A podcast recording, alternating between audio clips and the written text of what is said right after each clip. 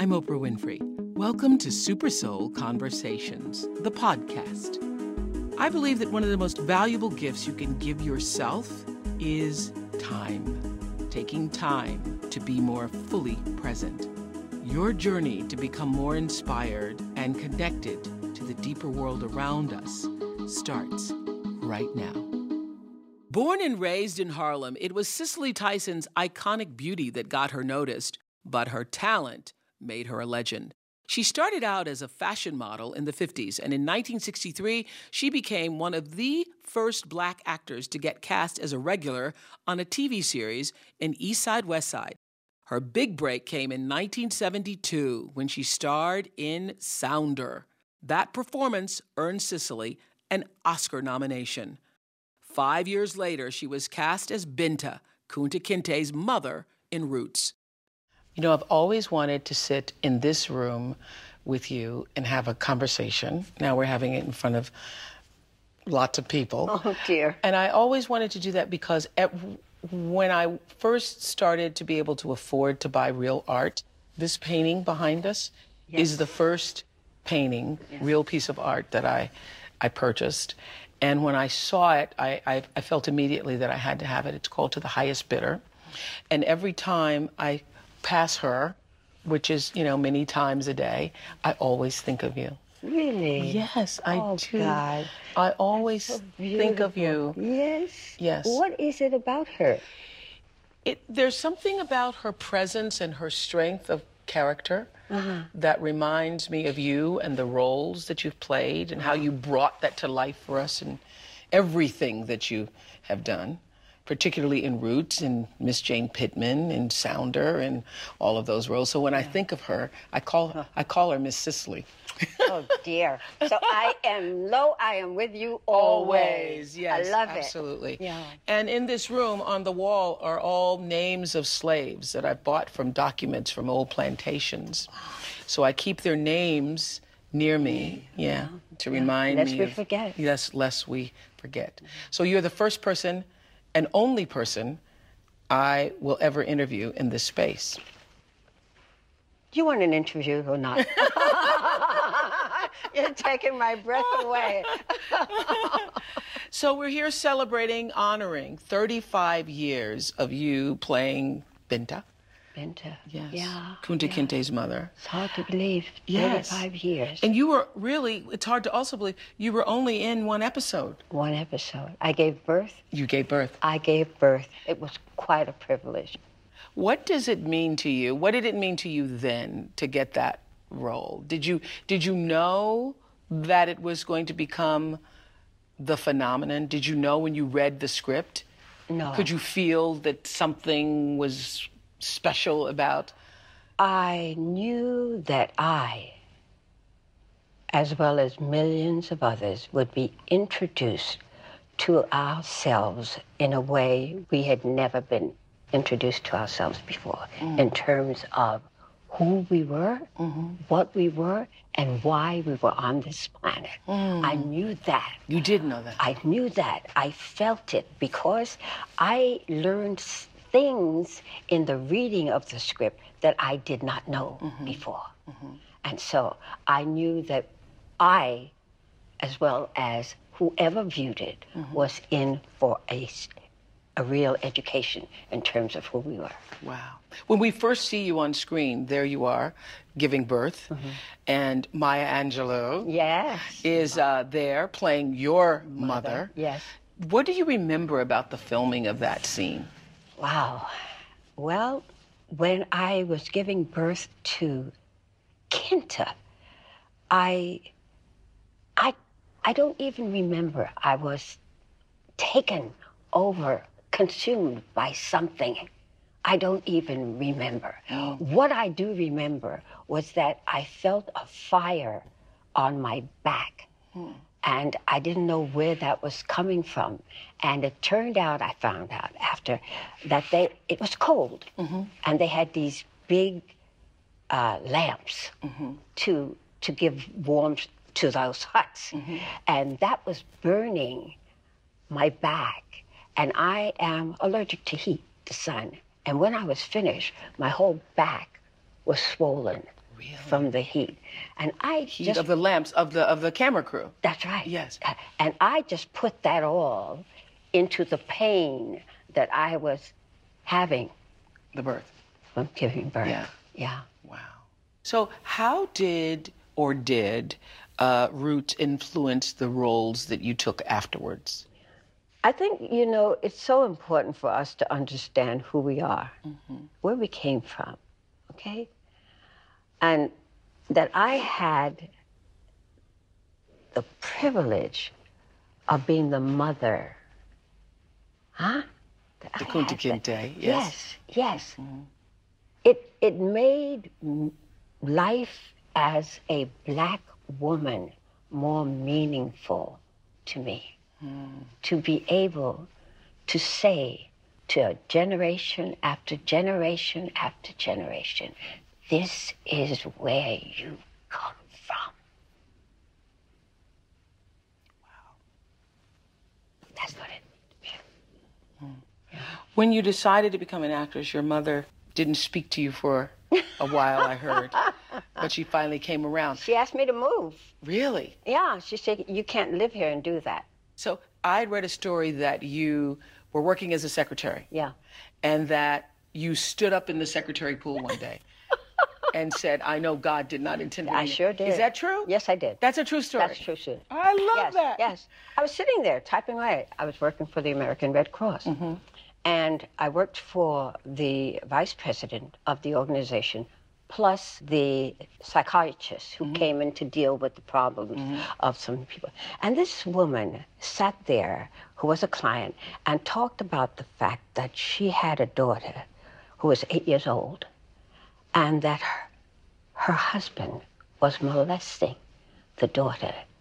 And she was afraid to tell anyone mm. because she didn't want him to lose his job. Oh my goodness. Well, when she was finished, I sat there typing up the case history. Mm-hmm. And I thought, this is not for me. I said, I just pushed myself away from the desk. And I said, I know that God didn't put me on the face of this earth to bang on a typewriter for the rest of my life. I know there must be something else for me to do. I don't know what it is, but I'm going to find it. Wow. And then I pulled myself back. I proceeded to finish whatever I was Finish typing the case. And it was just quiet on the whole floor. I looked up, and they were all looking at me. As if I had lost my mind, and I suppose for a moment or so I did. But I knew that there was something else for me to do. And was there also an incident where a woman had received 20, a watch, a gold watch? Oh, yes, Mrs. Johnson. Can you imagine? I remember her name. Wow. I can tell you the, exactly the way that woman looked and everything she had on that day. What happened? She, her desk was next to mine. Uh-huh. And she had been there for 30 years. 30 years. 30 years. And so they had a little party and they gave her a gold watch. And I said, uh uh I want to buy my own gold watch. I am not going to be any place for 30 years and have them hand me a gold watch. Wow. Ah, that's true. How old were you at the time? Old enough to know now not to tell you how old I was. Isn't that amazing how I do find it truly, and the word is appropriate, amazing, that an, an, an incident like that, a small thing like that, becomes such a huge Im- influence in your life. But you don't know. Mrs. know. Johnson's Yeah, yeah, that 30th watch. anniversary A gold watch? watch. Yes. for 30 years of your life? Mm-hmm, No, no. But it, it stayed with me. And I tell you, I could see her face as clearly as if she was sitting next to me. That's how, what an impact it Mm-hmm. made on me. Yeah. which is interesting. We, we none of us realizes, and I'm sure she didn't at the time, the impact that we have on other people. No, Mm-hmm. no, no. Isn't it surprising? Yes. I know that during the filming of Roots, you were mourning the death of your mother, and that you said that that actually broke you. Yeah, because uh, her death was quite unexpected. yet I was on a plane, the red eye. I was going to New York uh, to gather up some uh, formal wear to join the Dance Theatre of Harlem, who was being honored by Queen Elizabeth. And so on that plane, I had this dream. I dreamt that I fell in the street and I had my right hand extended for help. When I got to New York, I said to my assistant, Susan, at the time, I said, Susan, something's going on. Something's happening. Somebody's trying to get a message to me. Okay? And she said, What do you mean? I said, Because. And I told her the dream. Because you've always had this sixth sense, have you? Yeah, mm-hmm. my mother had it too, mm-hmm. and she she just passed it on. So I told her the dream. She said, "Well, you know, I mean, I haven't gotten any news, so I guess everything is all right." So I was still tortured by the fact that I could not get on that plane that night until I found out what the message was. And so I went home and I started getting things together, and the phone rang. It was my sister. I said, How are you? She said, Not good. Mother just passed. My mother woke up that morning. She called my sister in law and said, Bernice, I'm going home to my mother. And Bernice said, Oh, mother, don't talk like that. I don't like to hear you say things like, Why don't you wait until sister come? All my family members come. She said, Okay, I'll wait. She did not know that I was on the East Coast. I didn't call to tell her. She got dressed in her Sunday best, walked out of the house six feet from her door, and she dropped just as I had dreamt it. And she had her right hand. Exactly. Wow. Yeah, yeah. So I'm the kind of person who, when I get these kinds of things, I don't ignore them because it is a message mm-hmm. to me. Mm-hmm. So, having that sixth sense, that connection, I would think that you understand then also that, you know, the spirit lives on, the Yes, spirit goes on. no question. No question. No question with me. Mm-hmm. Did it ever frighten you having this having this ability? Yes, ma'am. Yes, I would think. Yeah, it's both advantageous but also Oh, yeah, kind of scary. Yeah, yeah, yeah. I went through a terrible time. But she said when I was six months old, she was pushing me in a carriage, and a woman stopped her and said, Take care of that child. She has a sixth sense. She is going to make you very proud one day, and she's going to take care of you in your old age. Mm. Wow. Wow. I had forgotten all about it, and when when I lost her, I just could not adjust. I felt, for the first time, I understood what people who are amputees mm-hmm. mean when they say, even though the limb is gone, you feel as though it's still there. Really? And that's how I felt. I felt that it was gone. My right arm was gone, and yet it was there. You know? Yeah. Did you use the mourning of her, the loss of her, the yearning for that, you know, part that was missing as, as, as your character, as Binta?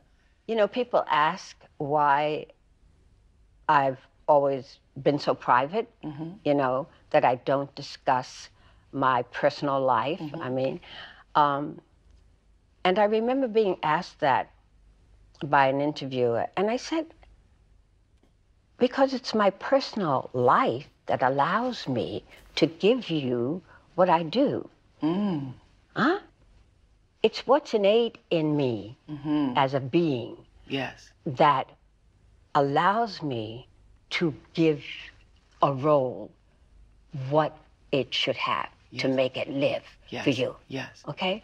And so, I mean, I think, you know, I don't think my, my life is so uh, meaningful in the sense that I have to walk around talking about it Yes. to, to every Tom, Dick, and Harriet. It, it, isn't.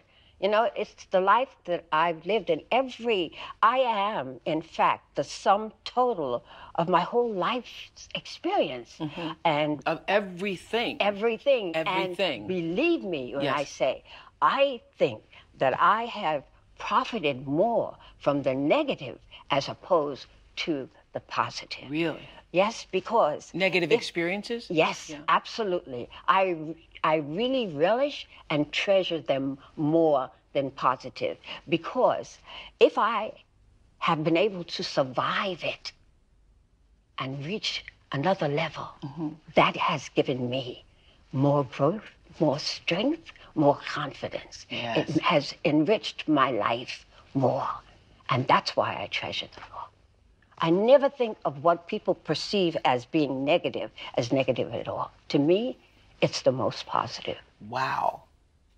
Because you use it as an opportunity. Absolutely. Yeah. You use the opposition Yes. as opportunity. But just think that you have Yeah. a negative experience which you think will bring you to your knees, Yeah. and it doesn't. it doesn't. And you survive that. You're that much stronger. You're richer. You're fuller.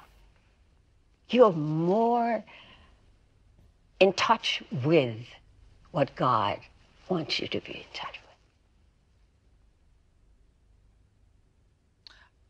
I, I, I'm marveling at what you're saying because I just heard T.D. Jakes, Reverend T.D. Jakes, mm-hmm. preach an entire sermon about this. He called it "Saving the Scraps," and he talked about the, in terms of the loaves and fishes when mm-hmm. God, when Jesus was feeding the, the multitudes and asked the disciples to pick up the baskets of scraps, and he was saying that your real power is in the scraps, in the scraps of your life. Absolutely. Yes. Mm-hmm. Absolutely. And we don't, we decry that. Yes. But just think, you've survived it. Yes. That's the important thing. You've survived it. Yes. And once you have survived it, you're on another level. That's right. Because you've come through that storm.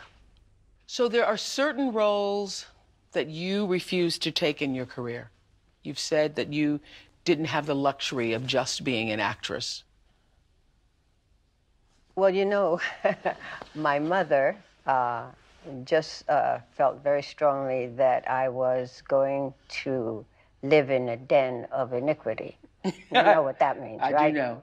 All mothers think that. When I when. I told my father when I first said I wanted to be an actress, I remember clearly the day, and he said, "No daughter of mine is going to be lying down on some cast-in couch." I mean, it was like he thought. knew the name of it. yes, Casting couch. yes, That's yes. very good. Very good. yes, I mean the the. I think the interpretation was that yeah, Well, we never, we, we were not children that went to the movies. Never went to movies as a mm-hmm. child. The fact that I'm in the business is a source of amazement, not only to my family and friends, but to myself. Mm-hmm. Because we were not children that did our chores on Saturday and were rewarded by going, going to, to the, the mo- neighborhood. yes. We weren't. So I didn't sit there ogling over the character on the screen and say, I want to be that. I never. But she she felt very strongly about that. She told me that, as I said earlier, that I couldn't um, live in her house and do that. And so I moved. I found a girlfriend who was my size, wore the same size clothes, had an apartment, had a job, so that when I had to go out on interviews, I could borrow a dress or uh, I had some place to sleep and so on and so forth. Then, uh, two years later, I did a play at the Y, and that's the first time I ever uh, stepped on a stage. Uh, and it was produced by my then teacher. Her name was Vinette Carroll, and she was directing a play. Dark of the Moon was the name of it. And so I decided I would ask my mother to come and see it. So she agreed. I put her in the center of the third row because I wanted to know where she would be so that I would avoid that area. so that's where I put it. From the moment I walked onto the stage, eh, eh, what she got on there? She started talking. I mean, she's talking to her neighbor, but she thinks she's whispering, and the whole theater is hearing this woman comment on every move I made on the stage. Okay? Uh-huh. All right, I got through that. I go backstage, room makeup and hair and costume. I come out. My mother is standing at the door, accepting congratulatory remarks. yes, I always know, ever since she was a little girl, you know, she liked to sing and dance. I knew one day. This is the woman who told me that I could not live in her house if that's the life I wanted to live. After that, she became a little bit um, more tolerant of my being in the business. Then, when Sounder Oh. opened, I invited her to the opening. I'm sitting here. She's sitting behind me. She's tapping me on the shoulder to say, Ed Sullivan is sitting behind me. she loved Ed Sullivan. Uh-huh. I said, Ed Sullivan, I'm sitting here. It's me. but, you know, it what I realize, and this is what I mean when you can take lemons and make lemonade, mm-hmm. we had a very, very difficult time, my mother and I. And I learned that all the- the adversity that existed between us, primarily because my dad, I looked just like him. Every time she looked at me, she saw him. And so mm-hmm. I became, you know. Mm-hmm. But what the adversity that existed between the two of us was, and I say that I don't think she left here without realizing that she, in fact, is responsible for what I have become. Because that's what I used mm. You know mm-hmm. that that relationship fighting to get and she was fighting to protect me. I was fighting for my independence. Independence, yes. you know? Mm-hmm. And but that is what buoyed me. You never know where your source of energy is going to come from. You just don't. And believe me she was my source of energy. And i realized it after she was gone because it was so difficult for me to to get it together. You made a distinct choice Mm-hmm. not to take roles that in any way were going to be detrimental to the character of, of women. black women. Of black women. Primarily because I was doing an interview in Philadelphia. It was a press conference. And this journalist stood up and admitted that he discovered a bit of bigotry in himself while viewing Sounder. And that came about because uh, Kevin Hooks, who played my oldest son, referred to his father as daddy. And so I asked him whether or not he had any children. He said, Yes, I have two sons. What do they call you? Daddy, he said. He could not equate the fact that this little black boy was calling this black man daddy as his son did him. I thought to myself, my God, I can't believe that. I had that. I was doing an interview in Los Angeles, and this uh, young lady said to me, It's hard for me to believe that love existed between black men and women, the likes of which you exhibited in Sounder. I said, Do you realize what you're saying? you're saying that we're not human beings. Yeah, I know, I know. And she said, Well, I don't know. You know, I don't know them. I never lived uh, uh, among them. I never went to school with them. I didn't. Uh, them. Them. She's talking to me. And she said, I, I'm sorry. Your guilt lies in your innocence. I said to her, Your guilt I- lies, lies in your in your innocence. innocence. I cannot accept that. You can't live in this society during the civil rights era and not know what's going on with a race of people. Mm. Sorry. Your guilt lies in your innocence. Mm. It's hard to believe, but it's true. Yeah, mm. it's very difficult to believe.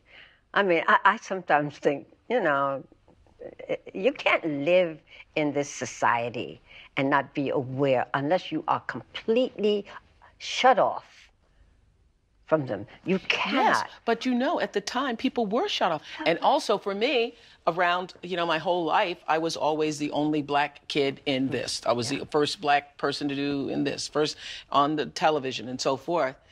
And it's just a part of our lives. It's just a part of our lives. But for a lot of people, if not through their housekeepers, if they they had no friends, they had no introduction to black Also, people. I think that we we in order to survive in in this society have had to learn them. Mm-hmm. They have never had to learn us, and I think that's where the ball was dropped.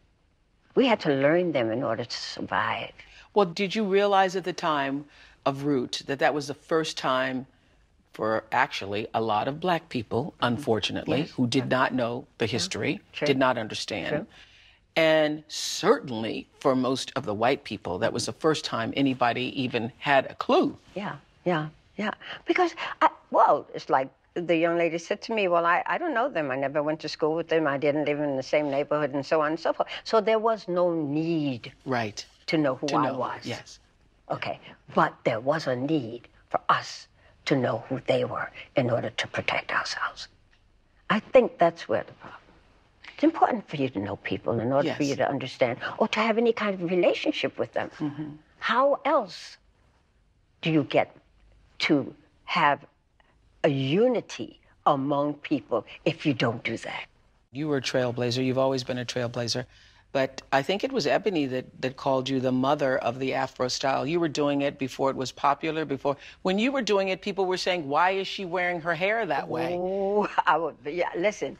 If I were one to have saved these things, I could give you a, a room full of letters Really, from people, primarily black black people. who absolutely crucified me for doing that.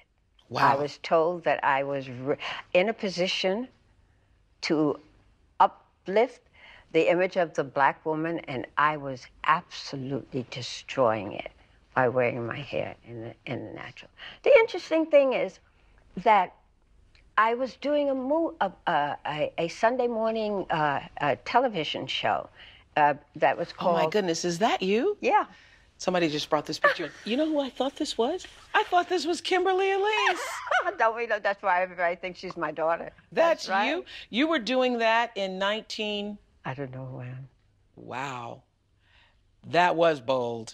And people thought you you you you were degrading the race. That's right. Exactly and when you right. did this, people thought you were degrading the race. This came about as a result of the movie. See, everything that I did had to do with a character that I was playing.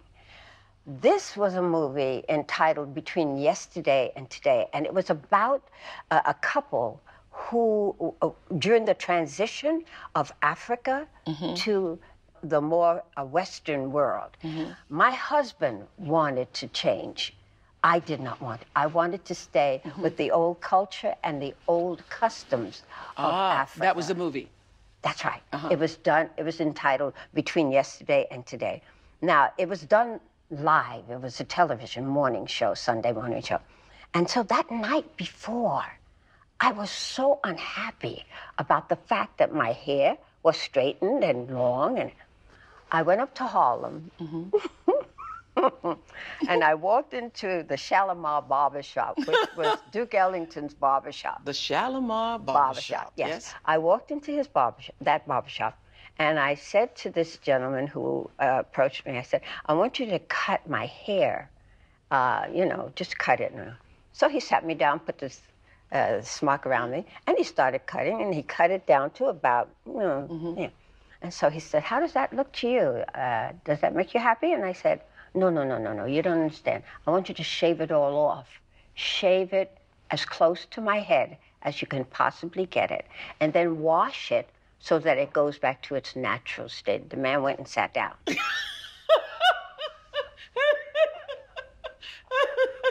he said to me, Are you sure that's what you want? And I said, Yes, that's exactly what I want. So he said, Okay.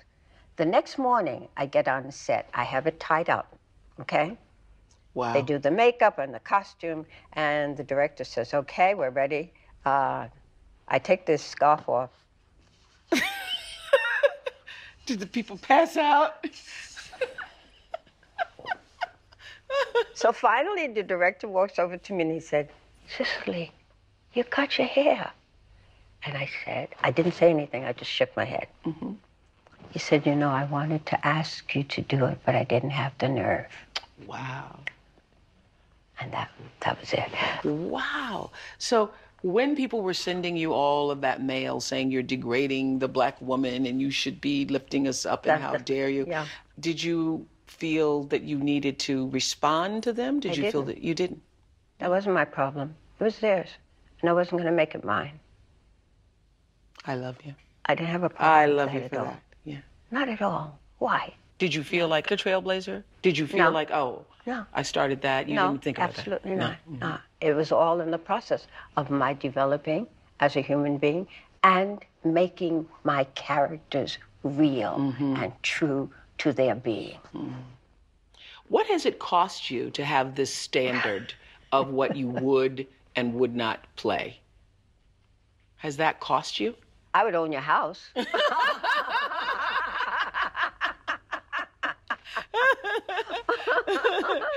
yeah, Really? you know. But I, I made the decision that when I read a script, either my skin tingled or my stomach churned. When my skin tingled, I knew I had to do it. When my stomach churned, couldn't do it. I knew I couldn't do it. I knew that whatever monetary gain there was would end up in a psychiatrist's hand. Because I could not live with myself having done certain things that I found were demeaning to me as a woman 1st mm-hmm. and to the race of people. Just couldn't do it. I couldn't do it. Mm-hmm. I came pretty close to doing it one time because I wanted desperately to work with this director. And he came to Hollywood and he was going to do this movie. He sent me the script. I took it home. I opened it. I started to read it. And the more I read it, the sicker I became. And so I called him and I said, I can't do it. I can't do it. He came to the house. He said, let's talk about it. Which we did. And so I said, okay, I'll try again. I sat up that whole night. I read the entire script onto a tape. And then I played it back the next morning. And I said, I can't do it. And that was it. It just made me sick to my stomach. And the thought, see, you know, if you do a play, you do it, it's over. But the thought of doing something like this and leaving it on uh, the screen is forever. Okay? And that's not where I want to live. When you look back at your career, you've played, you know, iconic roles. Mm-hmm. Harriet Tubman and Jane Pittman, Coretta Scott King, and Binta, not just as an actress, really, but as a woman, an African American woman. What do you want your legacy to be? Wow. I don't know. I don't think about that. I don't know. Yeah. I don't know. I suppose it's uh, it's easy to say whatever. What whatever it has done to improve the human race. I don't know. You know, it's so interesting. I asked the question because I'm curious about your answer. But when I am asked that question, I remember something that Maya Angelou shared with me when I opened my school in Africa. Africa. And I said, "Oh, this will this will be my legacy." And Maya, in her Maya way, said, "You don't know what your legacy will be. Mm-hmm. You don't know. That the legacy is every life that was ever touched by you. Yeah. Every person who ever saw, experienced, heard something that you said, Exactly. and they were affected by it. Yeah, but you don't know that. But you don't know that. That's what she said. That's why she said, I You don't you- know. That's right. You don't know. I don't know. Well, I have to ask, what do you now know about love? I'm not going to ask you about your personal life and your marriage to Miles Davis and all that. Everybody knows that. But what do you now know about? love? What is it? What is it? Do you know what it is? what is? What is it? What is it? Mm-hmm. What is love? Do you know what it is? I think I do. You do? Yeah, I think I do. You know, there are so many definitions given that word. It is bandied about more than any other word, I think, in the English language. Language, yes. And I don't know that many of us know what it actually means. Mm. God so loved the world that he gave his only begotten, Begotten Son. son. Okay? Mm-hmm. That's as close as I get to it. Do you get as close as knowing, feeling through nature, through church, through whatever, that God is love? Well, when you put it in that context, I think it takes God out of the realm of being, for me, mm-hmm. of being human, of being a person. Mm-hmm. And we deal with humanity. Mm-hmm. And we relate to each other in loving ways mm-hmm. as human beings. And so I don't know that I would put it in that context. I know that we are taught that it is, and at times we experience certain emotions in our being that we attribute to love. But is that love? Is it? I don't know. I know when I feel a certain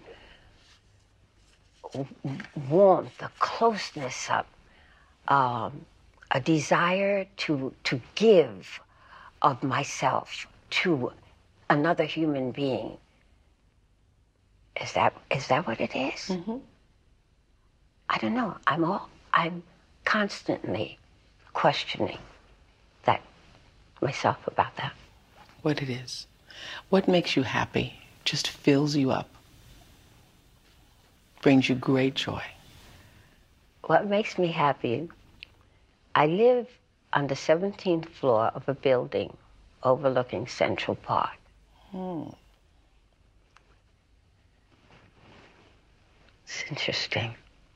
When I was a little girl growing up, my mother, who never allowed us to go out and play with other children, would, after we finished our dinner and our chores, she would take us to Central Park and we'd sit outside the park on these benches. And I used to sit there and look at these buildings, these high rises, and wonder who lived in those buildings and why we didn't live there. And for the last 30 some odd years, I have lived in that building. Wow. And so when I wake up in the morning Wow. and I look at the sky and the stars and the moon and that verse, when I look at the earth and the fullness therein, I wonder, what is man that thou art so mindful of him? Joy. That's right. Joy. That's right. This has been the honor of my life and career to have you sitting here in my home. Likewise. Thank you. Likewise. Thank you. Thank you for that. Thank you. I'm Oprah Winfrey, and you've been listening to Super Soul Conversations, the podcast. You can follow Super Soul on Instagram, Twitter, and Facebook. If you haven't yet, go to Apple Podcasts and subscribe, rate, and review this podcast. Join me next week for another Super Soul conversation. Thank you for listening.